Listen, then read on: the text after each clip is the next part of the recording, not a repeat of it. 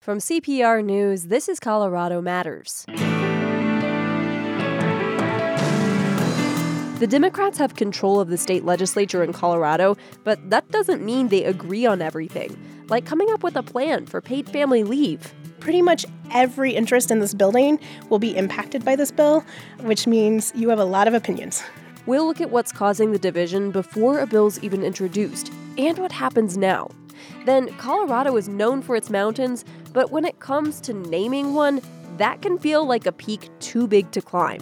It was quite difficult, both personally and emotionally, as well as logistically. And he went from the Colorado Matters team to Team USA. We'll get an update on a three on three basketballer who could soon be in the Olympics.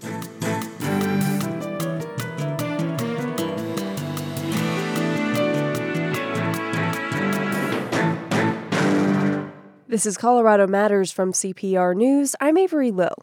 Listen now to a tale of how hard it is to make major public policy changes, even if you put in years of work, have public opinion on your side, and total control of state government. Democrats in the state legislature have been working for years on proposals to ensure Colorado workers can take paid family leave. Governor Jared Polis says he wants it too, but the bill to make it possible may fall apart before it's even introduced. CPR's Andrew Kenney is following this saga and joins me now. Hi, Andrew. Hello, Avery.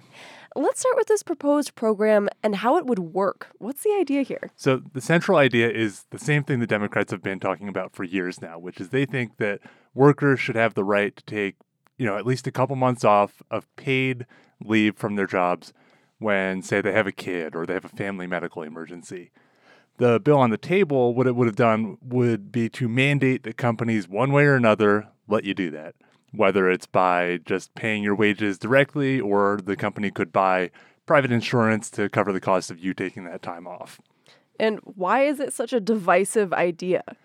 Well, this bill has proved to be controversial from a couple different angles. First, you've got the general resistance from Republicans and businesses who, for a long time, have said, yeah, we love the idea of paid family leave. We don't want government mandating it.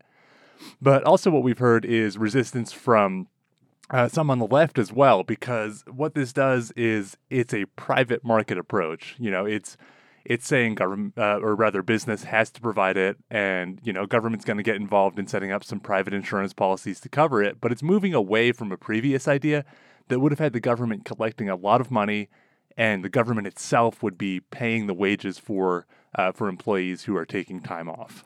And would this apply to all companies or just companies of a certain size based on number of employees? The, the, bill on the table right now would start with companies of 20 employees and then would ratchet down to 10 employees. It would exclude seasonal workers. Um, but you know, the idea would be to kind of broaden it out as the years go on. So this doesn't apply to everyone, but it does apply to a lot more people. That's right. Um, and what would the what do the Democrats in the legislature want to see? Well, that's a good question. You know, this was the this private approach that's proved so controversial among Democrats. Um, I should set up what happened was that uh, earlier they were looking at this public model. Governor Jared Polis signaled that he didn't want to create this billion dollar a year program to cover workers' wages and that he might veto it. So instead, the sponsors who have been working on this for so long now said, okay, we'll try this private hybrid approach and it seemed like it was going to go forward, but just over the weekend, two of the four sponsors dropped out, saying that there were the bill didn't do enough to protect low income workers. They weren't very specific in their criticism, but it was a, a big sign that you know, this bill is just having trouble coalescing support. So even though the concept is something that everyone supports, it's how to get there that's causing a lot of division. Always is. So there are two camps here private mandate or public program. How is that playing out with this proposed bill? Well, so we, we got into that just a little bit earlier, but um, now that question of public or private is playing out because, you know, maybe it seems somewhat straightforward. Like, what's the difference whether it's the government providing it or whether it's a uh, the company mandating, or rather, the company is being mandated to provide it. But there's a lot of debate over whether that would really play out fairly. The critics of this private approach say that if the government's in charge, if the government's the one cutting you the check when you need to take time off for your sick family member or for having a new kid, they said that's going to be simpler, more straightforward. And they, they worry that the private approach will, you know, because it's a basically a for profit model, for profit companies are, are going to be the ones selling the insurance policies that help companies pay you. They're worried that there's going to be an incentive for them to deny your claim or even an incentive for companies not to hire people who they suspect are going to have a kid soon. And it sounds like Governor Polis, like what you were saying earlier, he's a major player in this drama. That's right. And so now, you know, some groups have suggested that the ball, now that the bill is starting to fall apart, that the ball is in his court. Um, you know, the working families working family party says that at this point, you know, he should butt out and he should signal his support for the public model that all the Democrats can rally around. But it's not completely clear that that is the only problem. Uh, Senator Faith Winter suggested to me that they've also had trouble coalescing support from uh, Democratic lawmakers other than Jared Polis as well. At this point, does this look like a doomed effort this year? Well, Senator Winter was really distraught yesterday morning in an interview with the Denver Post. She said that she had failed Coloradans, and Alex Burness reported that she was in tears. But when I talked to her a few hours later, she said, You know, I am resilient, and I may have been really really really pessimistic about this this morning but i've had some time to talk to my caucus and you know i talked to other lawmakers and to, uh, this is me speaking now i talked to other lawmakers and lobbyists and people involved and they said you know you really don't know until a bill either fails or succeeds what's going to happen so i would suspect there's a lot of conversations going on now and it may be that it was more of a debate over the smaller details and not necessarily the whole model. So we won't know for, for some time whether or not this is truly finished. Andy, who is paid family leave for? It's not just about folks having babies, right? No, that's right. So the way it's it's meant to be set up right now is that uh, first of all, like you said, if you did have a child, you would be able to take off for paternity, maternity leave. But it's also available for people who are dealing with a medical emergency for themselves and also a medical emergency for an ailing family member or somebody who is a close relation. So this is something that can affect really anyone in the workforce at any age. That's right, especially you know people with uh, aging parents. And some of the debate, I should add, has been about who should count as that close relation. Uh, right now, it says a family member or a blood-like relation who you have a mutually dependent financial connection to. But some uh, some on the left wanted a more broad definition because they worried that, uh, say, immigrants or LGBT people who might not have that more formally defined relationship could be excluded. That's one, been one of the sticking points for the bill. So, how many states have mandated paid family leave for workers right now? It seems to be growing by the year. At this point, there are, I believe, eight states and Washington, D.C. What's really interesting is that just about half of those are still in the process of implementing it because they've written their law just in the last couple years. So, even since Colorado started talking about this, uh, you know, five years ago or so, other states have kind of lapped us and come online with their own program. And is there a standard model for how states are doing it? Yeah, so Colorado is looking at something different than the other states. The other states have all set up a state run model, uh, a state run program that, like I said earlier, is able to pay the employees' wages, that collects kind of fees or taxes, builds up a big pile of money, and then uses that to pay the wages when you need that time off. Colorado is not looking at doing that. And Colorado, you've, as we've talked about, it's looking at several different ways of doing that. But when you're talking with lawmakers, are they looking at specifically something that's happening in other states that they don't want to see with their program? Um, not exact. So what Colorado's looking at is this private mandate where we're just telling, we would just tell employers that they have to go out and find a way to provide it, and they could buy the coverage to do that, like we said, from a, a regulated insurance marketplace. In other states, businesses have the option to do that, to find their own way, but every other state has also created a state run program that businesses primarily are going to turn to. Colorado's not looking at doing that. So, this idea that Governor Polis backs requiring companies to offer it and using private insurers to underwrite the cost, that's unusual, is what you're saying. Yeah, that's right, and that's that's part of the debate. Um, we would be doing something new, and and the supporters like to call it kind of a Colorado way. Is we're going to experiment with something new, for better or for worse. and the federal government is also discussing paid leave proposals, right? Yeah, that's right. The United States is really one of the very few countries left on this planet, and I believe it's the only industrialized country that doesn't do required paid family leave in one way or another. You know, most countries at least have paid maternity leave. So we're really in there. I, I, looked this up the other day with kind of Papua New Guinea and a couple other countries that don't have anything. And it's really become a national issue because it's become impossible almost to support a family on just one income stream. So people are needing a way to take time off to care for their kids or their, their loved ones. because they just don't have it right now. So at the federal level, Ivanka Trump has really been pushing her father's administration, President Donald Trump, to do something about this. Last year, Congress and the president extend, extended this paid family leave concept to all federal workers. And now there's a bipartisan proposal in Congress that would create this at a national level, but that would not really replicate what we're doing uh, at the state level because all it would do, it would allow workers to take that paid time off, but the money for it would be coming from your future child tax credits. So you'd essentially be borrowing money from your future self to take some time off now, if that makes sense to you. Oh, interesting. So I think you really hit on the pressure for this in that it's hard to support a family on one income stream now. Talk to me a little bit about what you're hearing from lawmakers or folks you're talking to in your reporting. Well, they what's really interesting is that this is the time that a lot of lawmakers think, especially on the Democratic side, they can get something done. They have total control on the Democratic side of every branch of state government.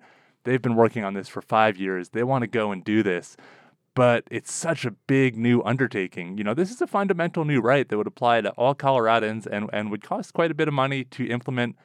And, you know, of course, raises questions for businesses about how they're going to operate when their employees leave. But you know when you when you talk about that to especially people who support this idea they say that if we don't do this then we're going to be in trouble because businesses need to figure out a way to allow people to take this time off or they're just going to lose their employees. And i want to wrap up in colorado. If the state legislature doesn't act and if if that congressional bill doesn't move forward are there any other paid leave proposals in the offing for colorado workers? Well this is colorado so that leaves the option of the ballot initiative. And there actually is a group already that is trying to go through the process process to put this concept of paid family leave on the ballots for this November. They say they've got a bunch of money to support this, so if nothing happens at the legislature, people could indeed be voting on this in November. Thanks, Andy. Thank you.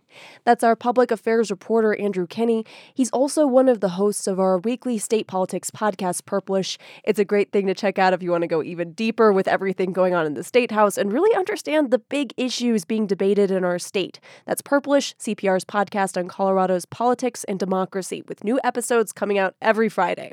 This is Colorado Matters from CPR News. I remember my first gift to public radio. After making that first gift, listening felt better. I knew that I was in some way making it possible. I don't remember specifically what they said. I just I just remember them using the words member supported. And I didn't know that public radio was funded by members. If you want to support, pay it forward and, and provide this service to others, I invite you to make your first gift. It's really easy to do at cpr.org. Moving mountains is proverbially one of the most difficult tasks a person takes on. Well, naming mountains might also fall into that category. Listener Robert Taylor of Grand Junction wants to name a mountain after a longtime family friend. He asked Colorado Wonders, What is the process to propose a name and get it approved? My colleague Ryan Warner has the answer. There is indeed a process, Robert, but peak naming comes with unique challenges. Since 1890, almost 500 peaks in Colorado have been named by a federal board that oversees these types of things, and those name changes happened after a state board recommended them first. It's not as easy as having one board just rubber stamp a proposed name. When somebody has a proposal, we get input from as many sources as possible. So, National Forest Service, there could be uh, county commissioners, local input is very important. Uh, you know, the people that live in the in the immediate community, Native American groups. Uh, we, we we try to get you know everybody's input because when you name something, it's permanent. That is retired Colorado State Archivist George Orlovsky, a member of the Colorado Board on Geographic Names. He spoke with Colorado Matters in 2015 about the process to name mountains, lakes, rivers, and other features in Colorado. A state, he notes, is overflowing with name proposals because of its abundance of peaks. We also got a firsthand account from someone who proposed names for two peaks in southwest Colorado. Telluride attorney and mountaineer Steve Johnson ran into just about every complication possible before his decade long effort finally succeeded last summer. It literally took an act of Congress. Fowler and Boskoff peaks are now on the map at the northern edge of San Miguel County, thanks to Johnson.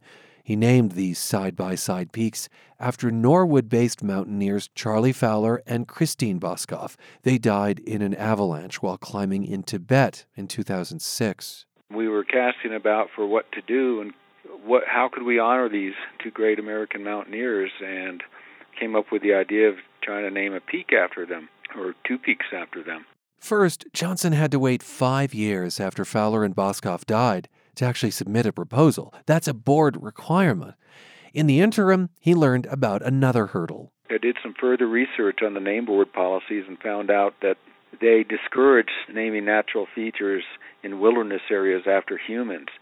And both of these 13 are peaks above Elk Creek Basin in the western part of the Wilson Range of the San Juans. Both those peaks had contiguity with the Lizard Head Wilderness area. So one side of the peaks didn't, and one side did, and that became pretty problematic. Someone who supported naming the peaks suggested Johnson look into legislation to get around the wilderness wrinkle. He did, but that meant getting community support, and a lot of it. I went and got the support of the San Miguel County Commissioners, all of whom knew Charlie, uh, who, by the way, he was very humble. And uh, from there, we got the board of the Mountainfilm. We got the Access Fund, where I was working as a regional coordinator for Western Colorado, and we got the American Alpine Club, we got the American Mountain Guides Association, Osprey Packs, Colorado Mountain Club, and, and some other groups to write letters of support. But now that Johnson's proposal was in the political arena, things, of course, got messy. It was at first supposed to be a part of the San Juan Wilderness Act, but that stalled. And after, it was attached to another round of legislation, and he had to get new endorsements and support from neighboring Dolores County. So we got both of the counties that are affected by the peaks that you could see the peaks from, and we got you know local governments, uh, town of Telluride and town of Norwood, and all that enabled the senators and representatives to uh, support the bill finally. And, you know, they slipped it into this massive bill, and boom, it got passed and signed by the president. Jennifer Runyon, a researcher with the U.S. Board on Geographic Names, said it typically takes 8 to 12 months from submission to decision for an uncomplicated name change. She says this is the only known time it took an act of Congress to name mountains in Colorado. In the end, Steve Johnson said taking a decade to have a name approved did take its toll. It was quite difficult, both personally and emotionally, as well as logistically. As for George Orlovsky, the retired state archivist, he actually doesn't mind that the process can be complicated and exacting. Do we really have to name everything in the state? Colorado is a state that has a lot of features, do we have to name everything, or do we leave something for future generations to name? So, some questions back at you, Robert Taylor of Grand Junction. What do you wonder about in Colorado? Let us know at cpr.org slash Colorado Wonders, and we may investigate. I'm Ryan Warner, CPR News. There are five other peaks in Colorado right now waiting on naming decisions. Four of them would get new names to get rid of old ones that are considered offensive. Among them, Mount Evans, one of the state's most famous peaks. It's named after the territorial governor who ordered the Sand Creek Massacre, a raid in 1864 which killed 230 Southern Cheyenne and Arapaho people. More than half of those who died were women and children. The Colorado legislature named the mountain after John Evans in 1895, three decades after he was forced to resign as governor because of the massacre. There are two proposed new names for Mount Evans. The first is Mount Cheyenne Arapaho, in honor of those killed. The other suggested name is Mount Soule, to commemorate Silas Soule, the Army captain who refused to participate in the massacre. Again, send us your questions about the state through Colorado Wonders at cpr.org slash Colorado Wonders.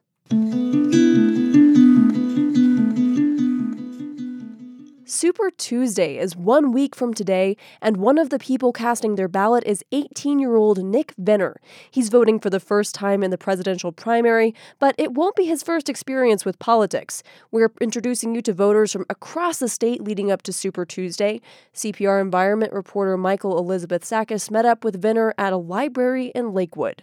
Venner has his backpack and laptop ready to head to Denver for class at Metropolitan State University. At the current point in time, I am doing some math research into game and group theory. He rocks in his seat, his tight curly brown hair bouncing. He tells me he registered as unaffiliated. His top issue is climate change. My future includes global refugee crises, massive extinction, the death of many ecosystems, and potentially the collapse of global civilization.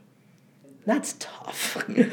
He first learned about those potentially harsh realities after his parents voted for Obama in 2008. They wanted action on climate change and were disappointed. You see that inevitably go nowhere and discarded for other political goals. Venner was only 14 when he decided to do something about it. He joined 11 other young people in a lawsuit against the federal government over its inaction on climate change. This case that I've poured a lot, like kind of my life and soul into. The court threw it out just last month. Now he's part of the climate activist group Extinction Rebellion. He went as far as to get arrested at a protest, but he's disillusioned about actual progress. You have the cause for real hope, the hope that real things might get done, and then you really don't see any real change getting done. But he still plans to vote. I ask him if he feels like that could change things. This was his first answer. I'd like to say statistically no. He brings up a statistic. Remember, Venner studies math that your vote has one in some million chance of determining a national election outcome. Once his point is made, he says what matters is building a movement, like with civil rights. That movement grew and grew up until it was able to force substantial change. And that's going to be the thing that's going to need to happen with this. So this time, Venner plans to vote for Bernie Sanders. Venner says Sanders gives him and his friends hope for the ideas they've been fighting for. He knows time is running out to keep the worst of climate change's effects at bay. He holds his hands out wide and says, As you go along, your window for change goes like this. He brings his hands together. He's scared that after this election, there won't be a chance to say, we can do better next time. I'm Michael Elizabeth Sakas, CPR News. You can hear other stories about Coloradans and why they vote as a part of our Voter Voices project at CPR.org. 3 on 3 basketball will make its Olympic debut this summer in Tokyo, and the U.S. has a good chance of competing there. The Americans won the 3 on 3 World Cup gold medal in Amsterdam last year. Team USA will finish with their first gold medal here That win gave the U.S. a chance to play in the Olympic qualifying tournament, and we learned this month that Kareem Maddox has been named to the four member squad for Team USA. We were fortunate to have him as a member of Colorado Matters team until just a few years ago. My colleague Andrea Dukakis spoke with him after the World Cup about this up and coming sport and his dreams of the Olympics. Kareem, it's so nice to talk to you. Yeah, it's nice to be back. What is three on three basketball? So, three on three basketball is exactly what it sounds like. It's played on the half court instead of a full court. There's three players on the court for each team at any one time, though you have four players um, on the roster because it's pretty tiring game. So, three on three basketball is exactly what it sounds like three guys against three guys on a half court. So, does it move even faster than traditional basketball? It does. It does. So, it's a little bit of a new sport, and the rules have kind of changed. It's not, you know, your grandfather's three on three, you know, outside at the park kind of basketball. It's continuous play. So there's a 12 second shot clock. There's no checkup. So there's no stoppage of play in between scores. So it moves really fast. Yeah. And how would you compare it to, you know, traditional basketball because you played at Princeton? How do you feel after a three on three game compared to, again, a traditional basketball game? Yeah, it's exhausting. Um, I feel like way more tired. I mean, there's times in five on five basketball where you can make a few trips up the court without having to ever really do anything. Whereas in this game, in three on three, you're just always moving, you're always playing, you're always exerting effort. It's a really physical game, so you're always like, you know, kind of like grappling with someone on the other team for position. So it's like you use like every muscle in your body at all times. And so you you see a lot of subs, you know, we sub ourselves out every single opportunity that we get. So if the ball goes out of bounds, you know, we're usually arguing with one another uh, for who should come out of the game this time to get a quick break. And you're the ones deciding whether to come out or not, not a coach. There's no coach. Yeah, exactly. So you're not allowed to have a coach on the court. So, exactly. So, no coach on the floor. Did the game evolve out of street play, you know, playing in a park downtown somewhere? It's kind of being billed as like an urban sport right? Where you don't need kind of like the more formalized elements of basketball, you know, indoor hardwood. So eh, I guess, yeah, it, it is kind of seen as an urban outdoor sport, but just like a formalized version of that, if that makes sense. So it, it did kind of evolve from like, you know, I think one of the slogans is like from the streets to the Olympics because when people think of three on three, they think of, you know, going and playing at the park with whoever you can gather up and you only have six guys, so you play three on three. In the same way that the Olympics added beach volleyball Mhm. as a complement to indoor volleyball, it's the more kind of urban street version of the sport. And it's just gotten more and more popular over time. What was the final World Cup match like? You defeated Latvia. Yeah, it was. I would describe it as a uh, as a dogfight. You know, those guys we are familiar with from playing three on three for the past few years, so we know them well, and we know they compete very hard, and they're tough to beat. I mean, they're really athletic, uh, good players. You know, we were up, I believe, for most of the game. But you know, it, we never could quite pull away. We were always, you know, a couple points ahead, one point, two point, three points ahead, but um, we couldn't just extend the lead further than that. So it made for a very nerve wracking kind of game. It was like a defensive battle. You know, the rules of three on three are it's first to 21 or 10 minutes, whichever comes first. And this game only reached, you know, the final score was 18 to 14.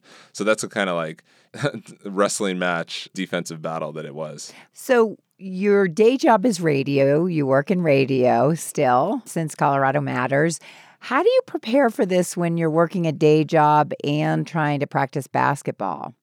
I don't know. I guess it reminds me a bit of college, right? So being a student athlete um, and playing, you know, Division One varsity sport was like you just had to manage your time well.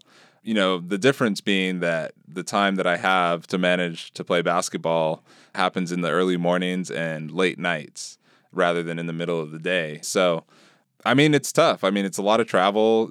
I'll leave on Wednesday night to fly to China and come back and be at my desk on a Monday, Monday afternoon.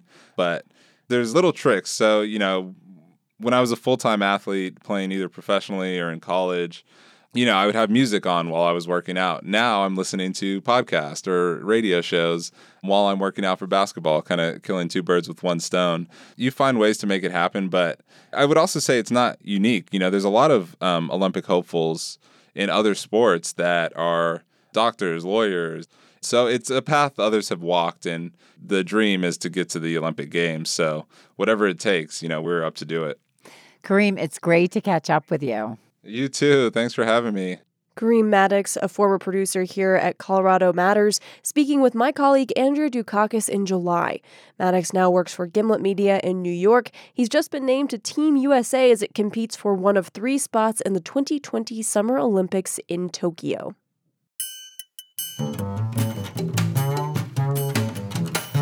That's it for Colorado Matters for today. Truly, we are so appreciative of your support, especially during this fun drive. Thank you also to our executive producer, Carl Bielik, producers Anthony Cotton, Andrea Dukakis, Michelle P. Fulcher, and Alexandra McMahon. Our audio engineers are Michael Hughes, Matt Hers, and Shane Rumsey. I'm Avery Lill, my co host Ryan Warner.